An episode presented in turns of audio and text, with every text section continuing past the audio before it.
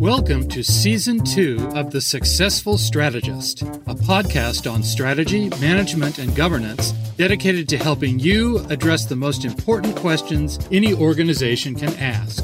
I'm Mitchell Muncy, a consultant who has co founded or led five startups, for profit and nonprofit, spanning the media, public policy, and higher education.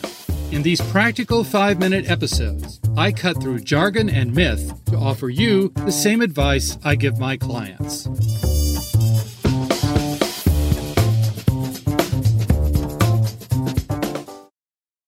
Good morning. This is the sixth in a series of episodes on questions we should ask to develop a winning strategy. Last time, we discussed the distribution question. If we don't make distribution in all its forms, sales, marketing, delivery, part of our strategy, then we don't really have a strategy. Today, we'll discuss the durability question. How can we give our organizations the best chance to succeed over the long term? We can have good answers to the questions we've asked over the last five episodes, but still be overtaken by competitors and surprised by external events. Many businesses want to be the first mover in their industry, the first, that is, to enter or develop a new market, capturing and controlling as much of it as possible. In the case of nonprofits, first movers are seeking to have as much social impact and acquire funding as quickly as possible. In Zero to One, Peter Thiel argues that it's more important to be the last mover, to develop an understanding of what our market or community could be like in 20 or 30 years, and not simply plan for it, but take steps to build a future in which our organization has a dominant influence.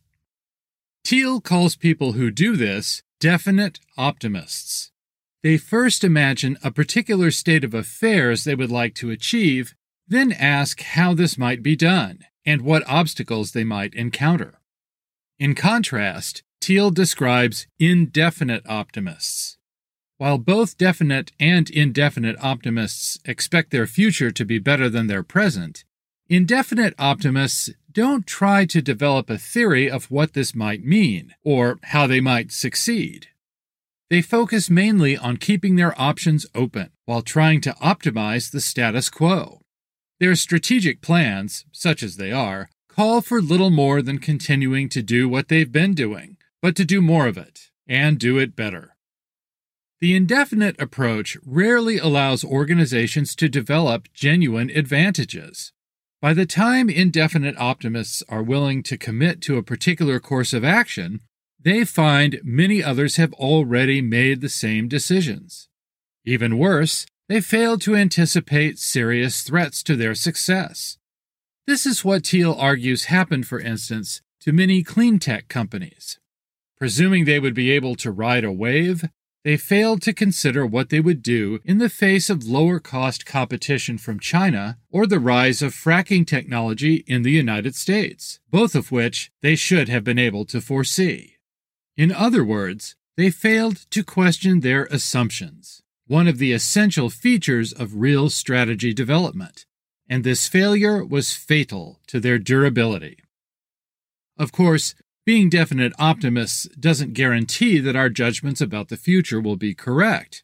But because definite optimism requires a clear point of view about the future, it encourages us to question assumptions and identify potential threats. Nonprofits face their own versions of the durability question. Have they really developed a distinctive solution to a social problem? Or are they a product of conventional thinking, working more or less on the same project in the same way as many other nonprofits? How do they know? My suggestion for today is ask whether your organization focuses primarily on optimizing the status quo or whether there are specific ways it builds toward and anticipates obstacles to an ideal future. Indefinite optimists tend strongly to base their organizations on ideas everyone agrees on. Successful organizations, on the other hand, build on distinctive insights. Next time, in our final episode for this series, we'll discuss The Secret Question. Most people learn about podcasts from friends and colleagues. If this episode was helpful, please take 30 seconds right now to recommend The Successful Strategist to one other person. And be sure you haven't missed any of the previous episodes. If you'd like to receive my twice monthly newsletter, which includes show notes and a summary of important ideas about strategy, management, or governance, sign up at thesuccessfulstrategist.com. I'm glad we could invest this time together. Remember, being a successful strategist doesn't require specialized training or unique insight, just a commitment to asking the right questions.